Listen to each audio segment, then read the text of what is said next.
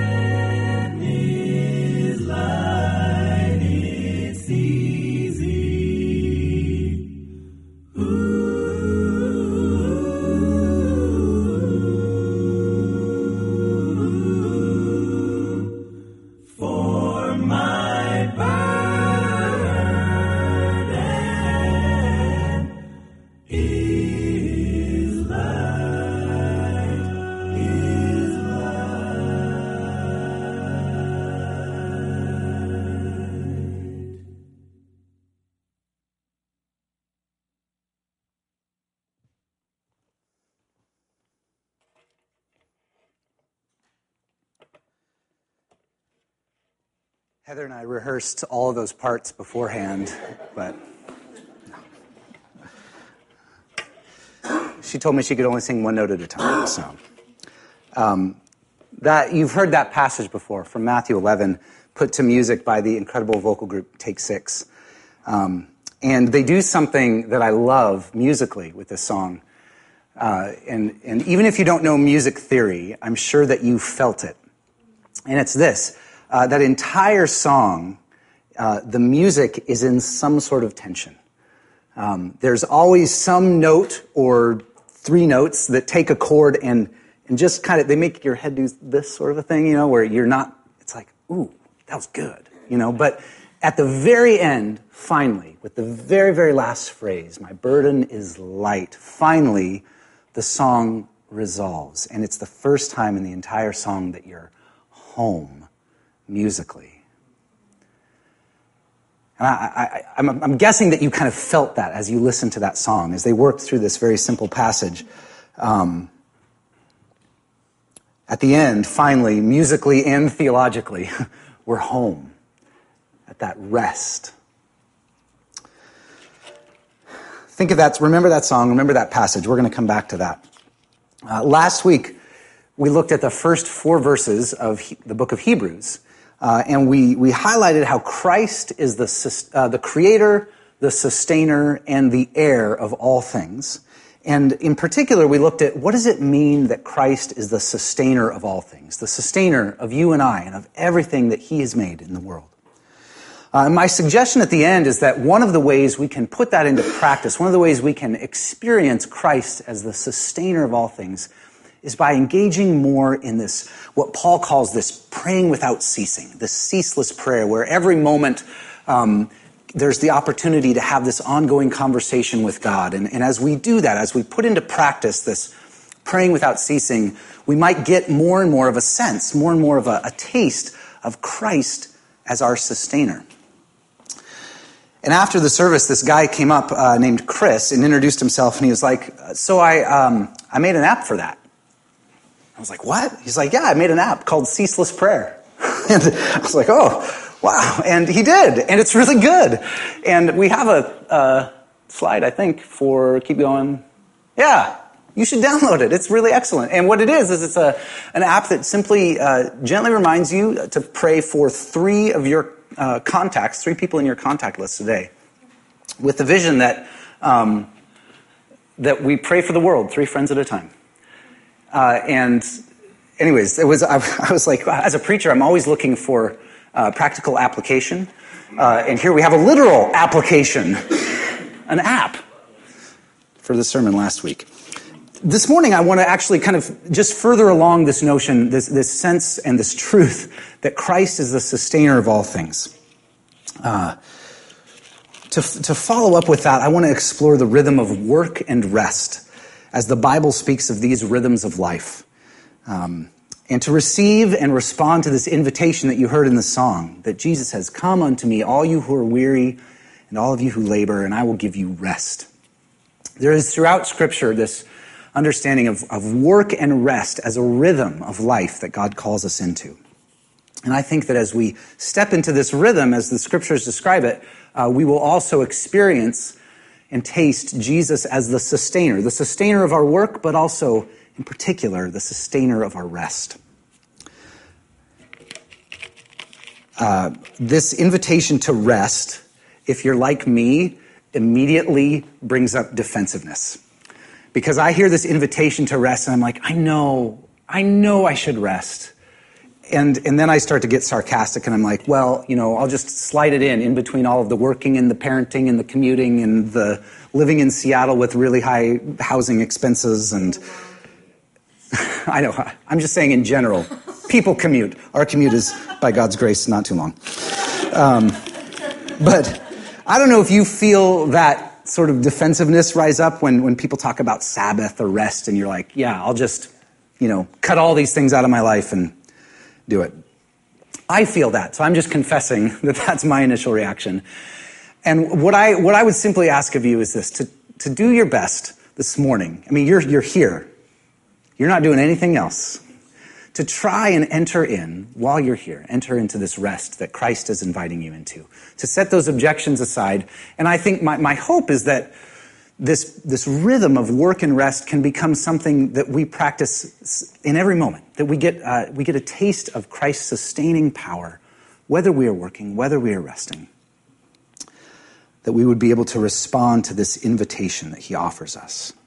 So, the last thing I want to do is lay a guilt trip on you, because that is, uh, A, not very effective and just not helpful, and not, the, what, not what God desires. Jesus, Jesus doesn't berate people for not resting, He just, He invites. He says, Come to me, you who are weary and heavy laden, and I will give you rest. So I want to read uh, two different passages, one of which you already heard in the song. This is a, a little bit of the context from which that comes from. This is Matthew 11. At that time, Jesus said, I praise you, Father, Lord of heaven, because you have hidden these things from the wise and the learned and revealed them to little children. I want you to remember that next time the kids are getting a little crazy in worship.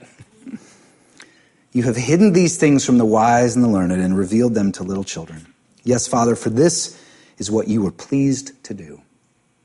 All things have been committed to me by my Father. No one knows the Son except the Father, and no one knows the Father except the Son, and those to whom the Son chooses to reveal him. So come to me, all you who are weary and burdened, and I will give you rest. Take my yoke upon you and learn from me, for I am gentle and humble in heart, and you will find rest for your souls. For my yoke is easy and my burden light. And from Exodus 20 Remember the Sabbath day to keep it holy. Six days you shall labor and do all your work, but the seventh day is a Sabbath to the Lord your God. On it you shall not do any work, you or your son or your daughter or your male servant or your female servant or your livestock or the sojourner and the alien who is within your gates. For in six days the Lord made heaven and earth and sea and all that is in them and rested on the seventh day. Therefore, the Lord blessed the Sabbath day and made it holy. Let's pray. God, we thank you for your word for us this morning. And our prayer and our hope is that you would open our ears, that we would hear you speaking through your scriptures, through these songs, through everything that happens here this morning, that our ears would be tuned to your voice that as we go out into our weeks, as we go out into the world, we would be more and more aware of your presence, your sustaining power in our lives. And that in your grace, we would be able to respond to this invitation to rest, to rest in you, Jesus. Amen. Amen. So, Jesus, as the sustainer of all things by his powerful word, that's how the author of Hebrews puts it he invites us into this rhythm of work and rest. And in particular, I want to look at, at rest. Um, we can look at rest from a variety of angles, from a variety of perspectives. One would be this uh, simply out of a place of obedience. And this is a legitimate way that, in which we can look at this, right? This is a command to keep the Sabbath, to rest as part of our weekly rhythm. Um, that's, a, that's a part of the, of the story. We can also look at it from all of the massive amounts of scientific data that is available to us on how valuable rest is for the entire person, right? Uh, mentally, emotionally, physically. Like it has all of these benefits, and there's all kinds of research out there, and you should read it that is uh, supports this uh, this sense that this is this is how God has made us. This is good for us. Um, a number of you know John Medina. He's a, a scientist here in Seattle who wrote a book called Brain Rules, and he has an entire chapter devoted to how sleep is so good for the brain and how sleep, getting enough sleep, improves uh, cognitive functioning exponentially, and how when you're sleep deprived, um, bad things happen. Yeah. So I, this morning, uh, I, I, want us to focus in on rest, to look at this invitation that Jesus offers us. And I thought I would do it by, by looking at what rest is not, because I think we have a lot of, uh, there's a lot of noise in our world, a lot of uh, ways that we could perceive rest that I think are not what, uh, not the way the Bible talks about it. So, first of all, biblical rest is not purely utilitarian right? Uh, all of this research on the benefits of, of rest on our body, it, it's true, there are all these benefits, but that's not the primary purpose of resting as Jesus invites us to rest. Uh, the primary purpose of rest and Sabbath is to pay attention to God, to reorient us towards God's, towards God, God's presence, God's reality in our lives and in our world. In that Exodus passage I read, the Sabbath is described as a day unto the Lord. It's, it's for the Lord. Tim Keller says that the whole point of Sabbath is to take joy in what God has done, to reorient us as we are constantly losing sight and constantly forgetting towards what God has done and who God is. So, rest has wonderful benefits for all of who we are, but it is not primarily utilitarian. It's primarily oriented towards reorienting us towards God. Uh, secondly, rest and Sabbath are not to be approached legalistically. It's not about the rules. Um, Jesus makes this invitation in Matthew 11 to come to me, all you who are weary and heavy laden, and I'll give you rest.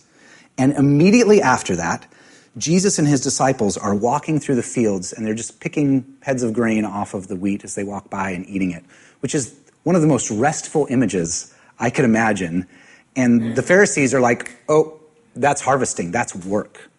Shame on you guys. And I'm sure that Jesus did an eye roll because I'm sure that that's been a thing for forever. He's like, you guys don't get it. That's this is where he says that the Son of Man is Lord of the Sabbath. He's in charge of the Sabbath. And then to prove it, and also just to reveal how far off the rails they've gotten by trying to make it legalistic, he heals a man with a shriveled hand on the Sabbath to show, A, that he's Lord of the Sabbath and that it's not about rules, it's not about do's and don'ts.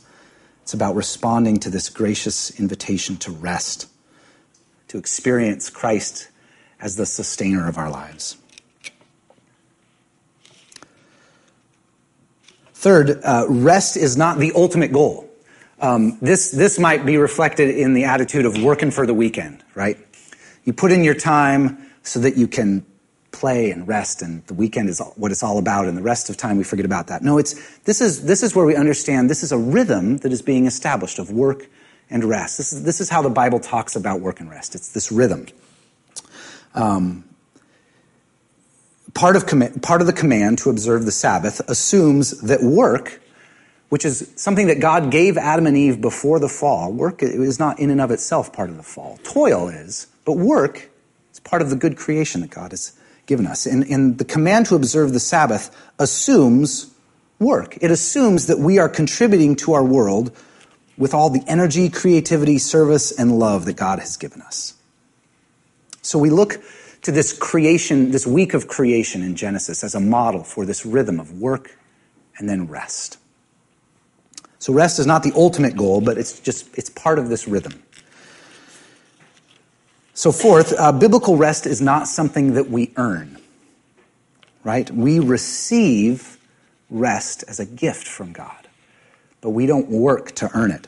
And one of the ways that uh, we see this uh, again in the creation account, and, and, this actually works its way out in, in how the people of Israel and, and even uh, Jews today understand the day, how they understand when the day starts and stops.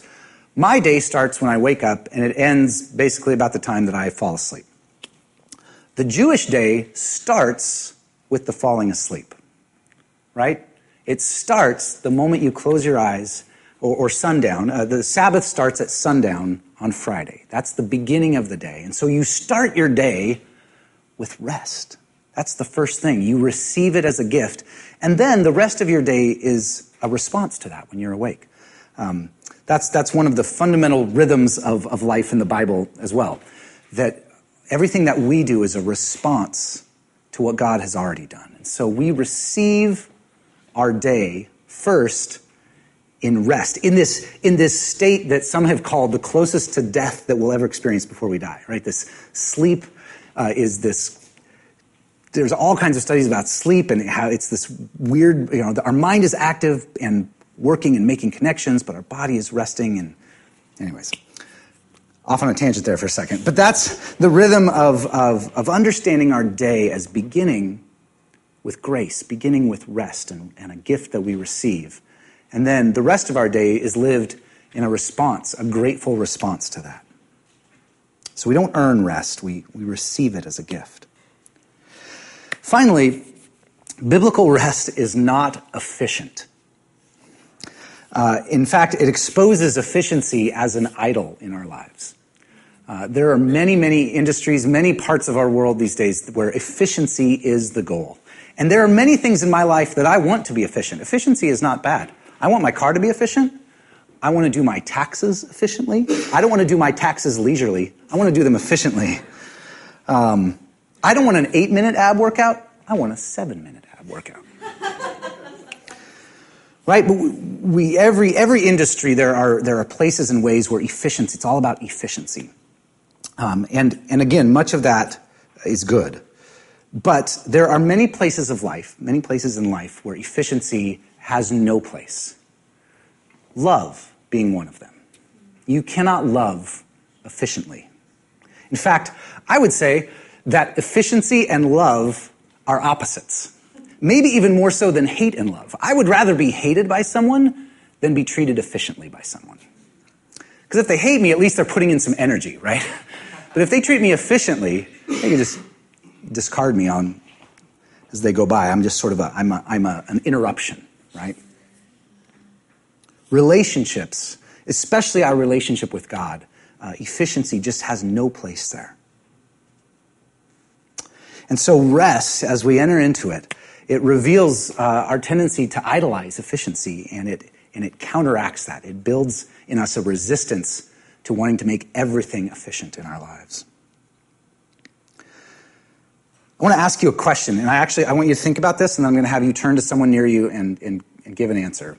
But I want you to think about what is already there in your life that pushes back against this tendency towards efficiency, towards being super efficient at everything, as quickly as possible doing every task.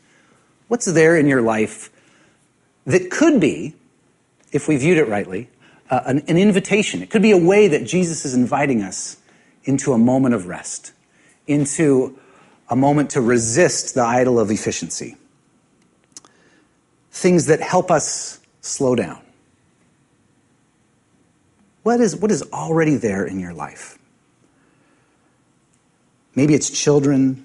Maybe it is your commute. Maybe it's uh, other people in your life. Maybe there's rhythms and habits that you have established at the beginning of your day or at the end of your day that help you slow down, that help you resist doing everything as efficiently as possible.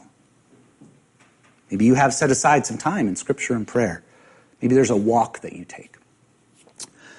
But what is that thing, or, or some things, already present in your life that might actually be a way that Jesus is inviting you to experience his rest? Two minutes. Turn to someone near you and just mention one of those things that as a possibility.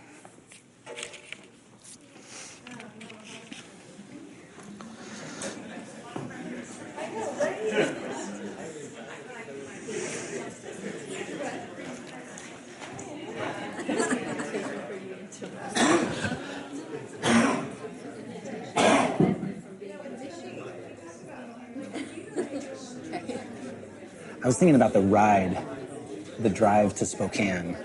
You can't make that any any quicker. So I can either view it as a frustration or a chance to rest.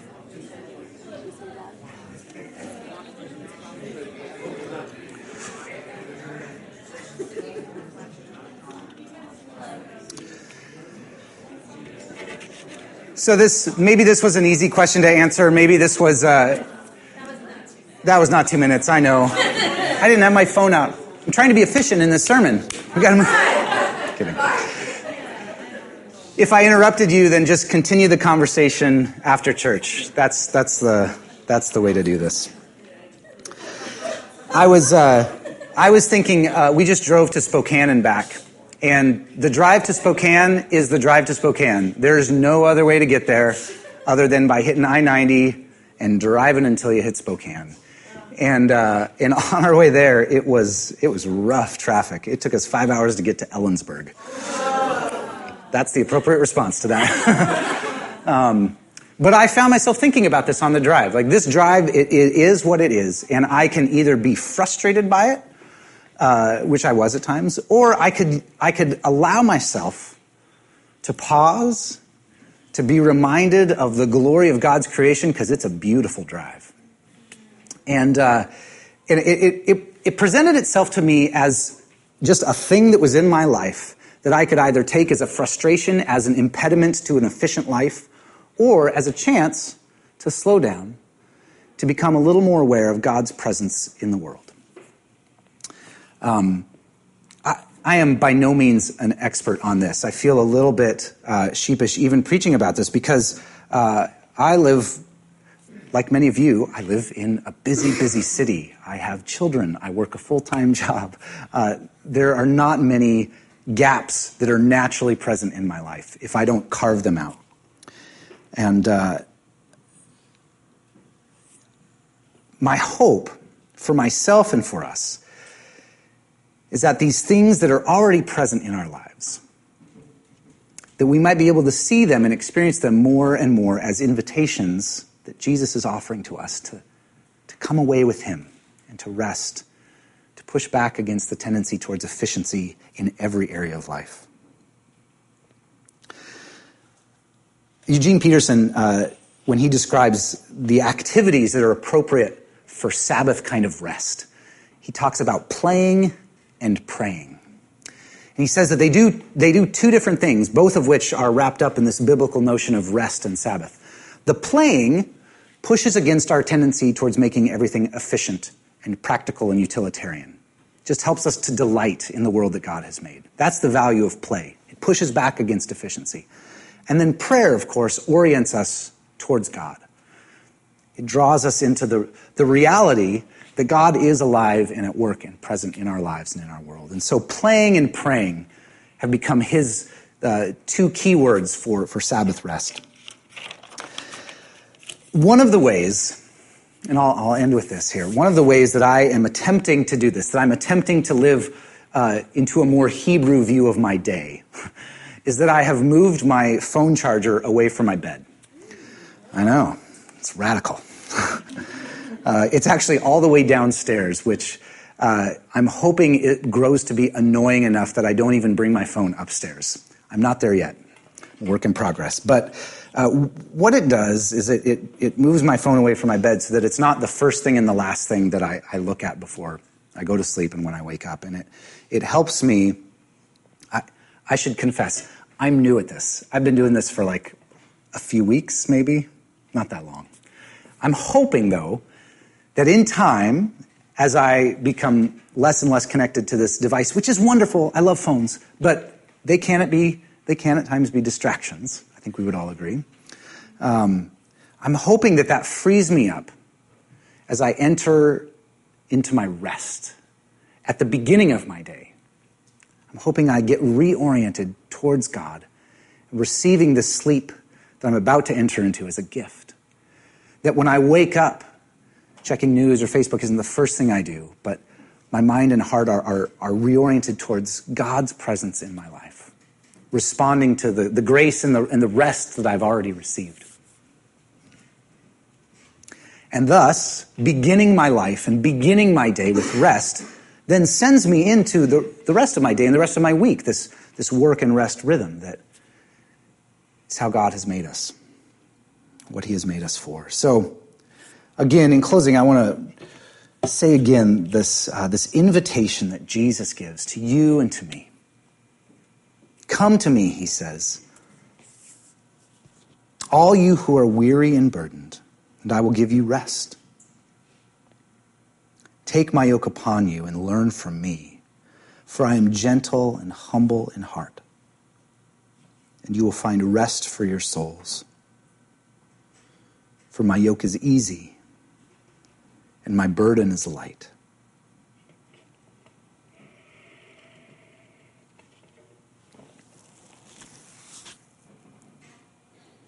Lord, as we come to the table this morning, to the table that you set for us, to receive this bread and this cup as your body and your blood poured out for us, we remember the burden that you took on our behalf as you offered up your life for ours on the cross. Forgive us, Lord, and give us your grace. Open our eyes and our ears that we would see and hear your grace and this, in, this gracious invitation to enter into rest, to practice it, to get better at resting. And that as we do that, that we would experience you as the sustaining power of our lives. So fill us with your spirit as we partake in bread and drink from this cup. That we would be sent into our weeks not with a sense of striving and with a sense of, of, of this, this manic pace that so many, so many of us live with but send us into our week from a place of ease and relaxing, trusting, trusting in you.